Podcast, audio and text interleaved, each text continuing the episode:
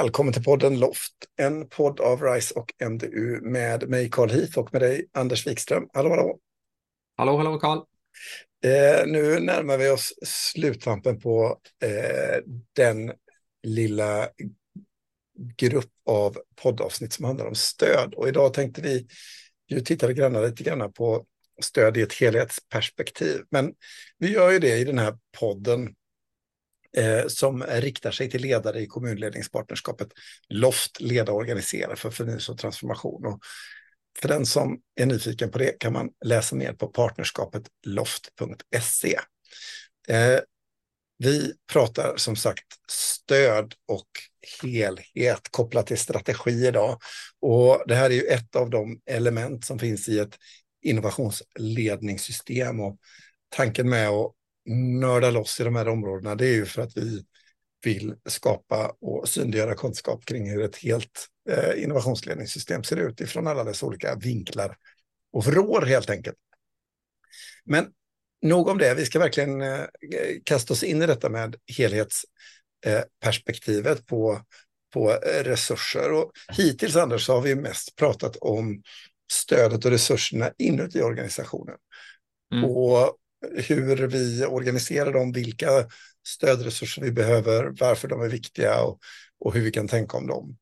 Men de här stöden, de är ju till för att vara ett stöd för våra innovationsinitiativ eh, i en innovationsportfölj i vår organisation som ska liksom åstadkomma någonting, ofta utanför organisationen i ett större sammanhang. Och det gör mm. ju att de här stöd eh, resurserna, skulle man kunna säga så här att de, det går att liksom beskriva de här resurserna och förmågorna som en slags liksom, resurser och tillgångar i vårt innovationsledningssystem som på något vis ska skapa och möjliggöra för oss att åstadkomma saker och ting på ett liksom, helhetssätt. Om vi liksom lyfter oss utanför organisationen tänker jag och tittar på mm. liksom, ja, men också kanske behoven kring det hela. Hur ska vi tänka där kring, kring stödet? Jag tänker så här att eh, eh Henry Minsberg eh, som mm, jag vet inte om han fortfarande är professor, han är ganska gammal, eh, professor eh, vid McGill University i Montreal. Han sa vid något tillfälle att Eh, man måste strategiskt bestämma sig för vilka resurser och för vilket syfte.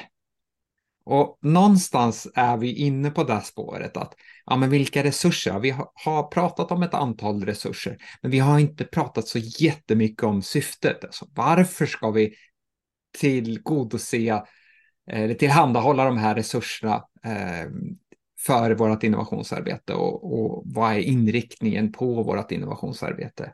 Eh, och någonstans har vi ju i våra organisationer både resurser och förmågor som vi kan kalla för våra strategiska tillgångar som vi behöver eh, svara upp emot eh, de strategiska behoven som finns runt omkring oss.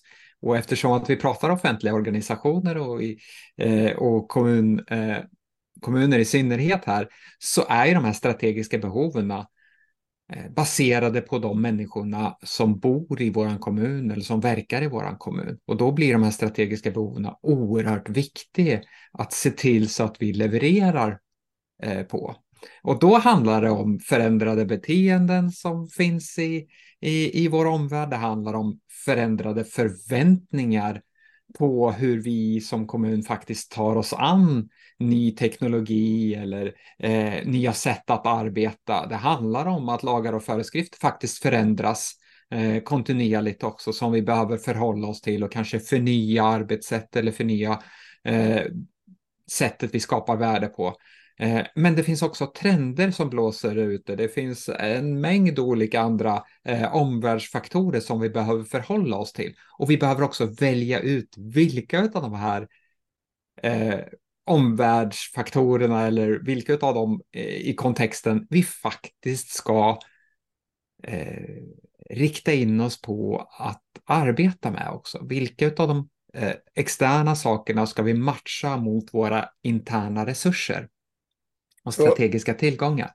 Så om jag förstår det här rätt, vi har de här den externa miljön utanför vår organisation som du beskriver, alltså som, är, som, som handlar väldigt mycket om då att liksom, vårt innovationsledningssystems portfölj av innovationsinitiativ, de ska vara behovsdrivna i någon mening.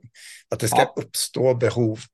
Eh, och de behoven som du beskriver, de kan komma från många olika håll. Och utifrån den här liksom behovsdrivna principen av eh, hur vi tänker om liksom, liksom, hur vi allokerar våra resurser så behöver våra stödresurser för innovationsledningssystemet vara mm. organiserade på ett sådant sätt så att det går att möta de här behoven på ett så eh, bra sätt eh, som möjligt helt enkelt. Och, ja, men om, vi har, om vi har förändrade beteenden eh, i samhället i stort, eh, då eh, som Eh, som påverkar delar i våra organisationer. Det behöver inte ens vara beteende. Vi tar, ja, men ta, eh, ta ett åldrande, exempel i att, ja, den åldrande befolkningen. Vi, en åldrande befolkning, det är, liksom, det är någonting som sker och det vet vi sker och vi har statistik på hur, när det faktiskt kommer att pika också, när det blir som, som svårast för oss i vår organisation. Eh, och om vi ska kunna ta oss an den uppgiften så måste vi Eh, till viss del förnya oss i både arbetssätt och, och kopplat till eh, teknologi som vi arbetar med i, eh, i vården av våra äldre. Och då är det ju där någonting som påverkar både HR, men som också påverkar eh, förvaltningen i sig. Det påverkar eh, IT för att man behöver bygga ut eh, utökat stöd och kanske ytterligare fyra, fem olika stödfunktioner i vår organisation. Om vi då inte förhåller oss till den omvärlden, om vi inte tar in de eh, strategiska behoven för vi vet att det här kommer att vara en viktig faktor, ja, men då kan vi ju inte anpassa eh, våran kostym efter de Eh, förväntningarna eller den omvärlden som faktiskt kommer emot oss. Så därför blir ju stödet väldigt centralt i att förstå, okej, okay, vad är det för någonting som händer utanför? Och hur ska vi se till så att våra resurser, förmågor internt faktiskt räcker till så att vi kan eh, leverera på de behoven som, som kommer eller som finns här. Och här uppstår det någonting som är intressant. Det är ju att innovations ledningssystemet, och det har vi pratat om vid flera tillfällen, det, är ju, det behöver ju vara anpassningsbart. Och här tycker jag det blir ganska tydligt och synligt hur den här anpassningsbarheten också kommer in i kontexten av våra resurser och hur vi mm. tänker om dem. Och det här är också en av de utmaningar som jag tror att många offentliga aktörer har när det kommer till att matcha behov och tillgångar. Och det är ju att i den politiskt styrda organisationen så har vi ett antal Eh, system och strukturer och logiker som i allt väsentligt, om jag hårdrar det hela lite grann, som är ja, men i allt väsentligt designade för inkrementellt förbättringsarbete och att resurssätta på förhand givna saker. Vi har haft en budget förra året, ja, då tar vi den och gör små anpassningar. Eh, medans eh, det kanske är så att den budgeten egentligen hade mått bra av att liksom synas eh, i sömmarna i, mm. från början för att omvärlden faktiskt har ändrat på sig väldigt mycket. Och, och sen har vi det här som vi också berört flera gånger med våra fyraåriga mandatperioder och den politiskt styrda organisationen som skapar en rytm och en dynamik som gör att våra strategiska tillgångar eh, påverkas av den på olika sätt, alldeles oavsett vilka behov som finns i, i omvärlden utanför. Så det finns ett mm. gäng liksom drivkrafter och strukturer i hur den politiskt styrda organisationen eh, är som härrör till eh, det inkrementella utvecklingsarbetet så som vi brukar göra och även liksom eh, ja, vad, vad, det betyder att vara en offentlig politiskt styrd verksamhet som på olika mm. sätt påverkar den här balansen mellan våra tillgångar och våra behov. Och här upplever jag att eh, många har en utmaning i att navigera detta. Liksom. Hur gör jag för att förklara den här utmaningen till att börja med så att den blir tydlig och synlig och att detta faktiskt överhuvudtaget är ett problem. Och när jag sen ändå har en medvetenhet om den här eh, och insikt i organisationen om att det finns den här ut, liksom utmaningen mellan organisationens strategiska tillgångar och de behov av innovation och förnyelse som finns utanför. Hur man då gör för att liksom styra om så att man faktiskt organiserar sina tillgångar på ett sätt som gör dem mer eh, värdeskapande för den miljön mm. som man befinner sig i. Och jag har mm. inga svar på, på detta här och nu, men det slår mig när vi pratar om det här, Anders, att här har vi liksom en, en utmaning som jag tror att många i våra organisationer verkligen brottas med och stångas med.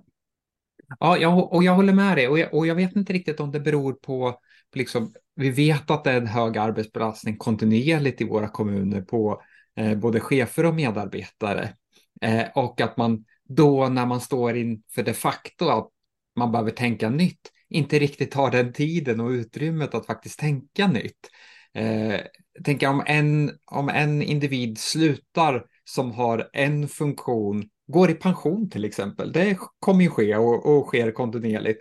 Ska man ersättningsrekrytera utifrån den kompetensen som den personen hade eller ska man ta hälften av det och hälften av någonting nytt bara för att man ska se till så att, ja just det, vi hade de, vi hade de här strategiska behoven för tio år sedan, men nu ser behoven annorlunda ut, så då kanske vi ska tänka nytt även när vi, när vi ersättningsrekryterar till olika funktioner eh, och roller i våra organisationer. Men vi kanske inte riktigt orkar hålla den där näsan över vattenytan och titta lite, lite snett uppåt, utan vi tittar precis framför fötterna på oss och det är de, de fötterna som vi vill ersätta som vi tittar närmast på och så kör vi samma som förra gången. Om man ska ta jag, är med vidare, jag har inte heller något svar. Om man ska ta det här vidare ett steg till och börja i varje fall nysta på möjliga svar eller sätt att hantera resurser på ett systematiskt sätt. Tänk att under de här eh, samtalen vi haft där, Anders, om stödfunktioner där vi har pratat om liksom behovet av kompetensen, om de mm. ekonomiska resurserna, de infrastrukturella resurserna, om att kunna navigera i relation till och skapa medvetenhet i organisationen och att få den här liksom systematiska förmågan i sina stödstrukturer på olika sätt. Så kan man ju se ett slags, eh, för mig i varje fall så blir det liksom Eh, svårt att se hur man ska kunna upprätthålla ett innovationsledningssystem utan att ha en slags central förmåga i detta. Oavsett nu vad man menar med central. Det betyder ju inte att den nödvändigtvis är organiserad centralt i en organisation, men att det finns en samlande kraft för innovationsledningssystemet och som också har en relation till eh, organisationens huvudsakliga vision och riktning och så vidare och beslutsstruktur. Så att det finns en koppling mellan de organisatoriska besluten vad gäller initiativ och till innovation och den här gemensamma funktionen som kan förhålla sig till detta. Här är ju olika organisationer i det offentliga byggda på väldigt olika sätt och de är olika stora och har olika förmåga i detta. Men alldeles oavsett det så kan vi ju se att ska vi liksom få rådighet i ett innovationsledningssystem så blir det värdeskapande att samla en kompetens på ett ställe i organisationen som man mm. sen kan eh, få en kritisk massa i för att jobba med hela organisationen. Det betyder mm. inte att allt ska göras där, men att det behöver åtminstone finnas en, en samlad förmåga att kunna liksom, upprätthålla systemet som system i någon mening. Och då tänker jag att, liksom, vad ser du för fördelar med att ha den där centrala samlande mm. förmågan, eh, vad den nu än har för en titel, plats eller så i, i organisationen. Vad, vad, finns det för någonting som, som gör att det blir värdeskapande att bygga ett innovationsledningssystem som har en, en sammanhållande resurs eller kraft eller så? Eh, ja, men dels så ser jag att vi får en ganska stor ökad förmåga att hantera osäkerheter i och med att vi har en central funktion som faktiskt arbetar med att hantera just osäkerheter. Och då borde ju förmågan i organisationen öka. Och, och i samband med att den ökar så får vi också en ökad anpassningsförmåga. Eh, det vill säga att har vi ett beslutande organ som har mandat och rådighet över att bestämma över resurser, tid, inriktning på vårt innovationsarbete, så får vi också en större anpassningsbarhet utifrån de strategiska behoven som eventuellt kan dyka upp i vår yttre kontext eh, runt vår organisation, där vi behöver agera snabbt och beslutsamt. Eh, men jag ser också andra aspekter på att faktiskt ett Eh, ett sånt systematiskt eh, centralt innovationsledningsarbete sker. Och det, det handlar om att vi faktiskt eh, får till ett bemyndigande av de här besluten som behöver tas. Att vi har en, ett organ i vår organisation som faktiskt arbetar med de sakerna. Men också det här med, med samarbeten och, och eh, locka till sig annan typ av finansiering än bara den traditionella finansieringen som vi får genom, genom skattemedel. Att söka eh, extern finansiering eh, vet vi kommer att bli mer och mer kopplat till systematiskt arbete i framtiden och eh, vi vet också att, eh, eh att det eventuellt kommer att eh, uppkomma krav på någon typ av systematik för innovation också för att få EU-medel i framtiden, eh, framför allt när det handlar om forskningsmedel. Eh, så det är väl några av de sakerna som jag ser direkt eh, att, att organisationen vinner på det.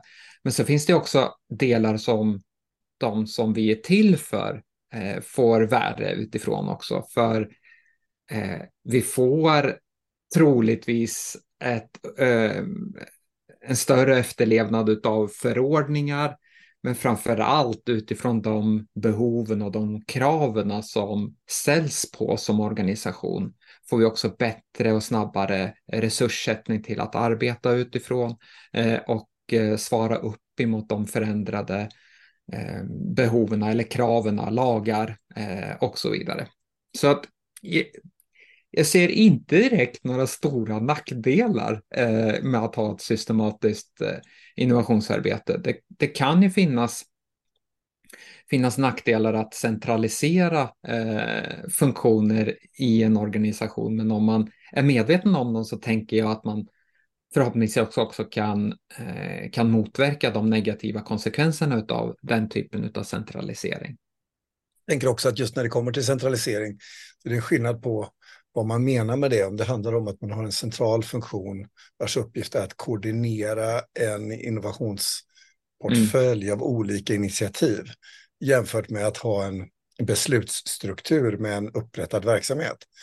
Eh, beroende på hur stor organisationen är och vilka betingelser den har så kan det vara rätt och fel i båda fallen så att säga. Men, men eh, eh precis som du säger, jag tror att när man skapar förutsättningar i den centrala strukturen för att kunna jobba med de här grejerna som är runt omkring innovationsinitiativen, alldeles oavsett vilka de runt omkring grejerna är, alltså stödfunktioner, eh, vår utvärdering, mätning, relationen till mm. politiken, mm. söka resurser och, och, som du varit inne på. Ja, men mm. då, då skapar man kapacitet eh, som möjliggör för innovation att fungera i portföljen på ett och, ja, på ett mer systematiskt och långsiktigt sätt jämfört med om man låter tusen blommor blomma och, och, och detta ska ske eh, på något sätt utan den här mera koordinerande funktionen. Så, mm.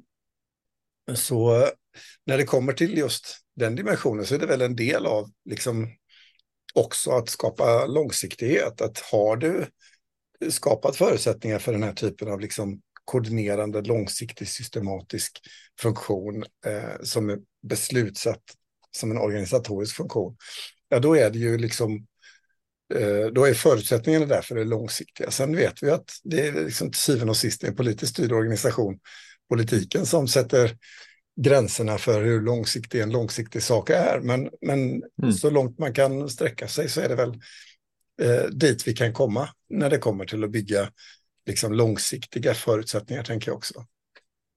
Ja, och jag tror inte att man liksom, det finns inget egensyfte med att skapa en organisering eh, bara för sakens skull, utan man ska ju ha en inriktning på att arbeta med förnyelse och innovation för att skapa den här typen av organisering. Eh, och då får man de här vinsterna. Eh, och då borde det också finnas i politikens intresse att man faktiskt gör det också. Det kan vara, eh, det kan vara löst sammansatta eh, strukturer eller det kan vara mer hårt sammansatta strukturer. Men att strukturen behöver finnas för att vi ska få långsiktigheten, det är jag helt övertygad om. Eh, och det är då också vi får eh, vi får rådighet över de resurserna som krävs för att åstadkomma en så effektfull eh, innovationsprocess som möjligt också. Det blir ett utmärkt ställe att runda av på för den här gången och det blir också det sista avsnittet på elementet stöd. Så till nästa gång Anders får du ha det så himla gott så ses vi ja. i ett nytt element. Det gör vi. Ha det så gott Karl. Hej! Hej!